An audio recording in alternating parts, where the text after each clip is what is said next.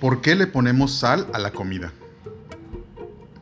Agregarle sal a los alimentos es una tradición milenaria, originada por las propiedades de esta en la conservación de la comida, factor que propició el desarrollo de las civilizaciones.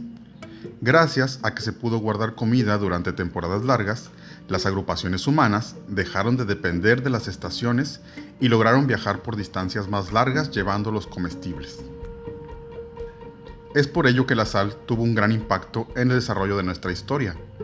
Se le ha usado como moneda, de ahí el término salario, y ha sido parte esencial en la formación de los imperios. Ha tenido incluso implicaciones religiosas. En la Biblia se le menciona 33 veces. En la religión sintoísta de Japón se le considera pura y se cree que bendice a las personas. Estos factores se unen a la fisiología del gusto, el sabor salado es uno de los básicos que puede distinguir la lengua. Se le emplea para acentuar el sabor y si se consume en exceso se corre el riesgo de sufrir de hipertensión.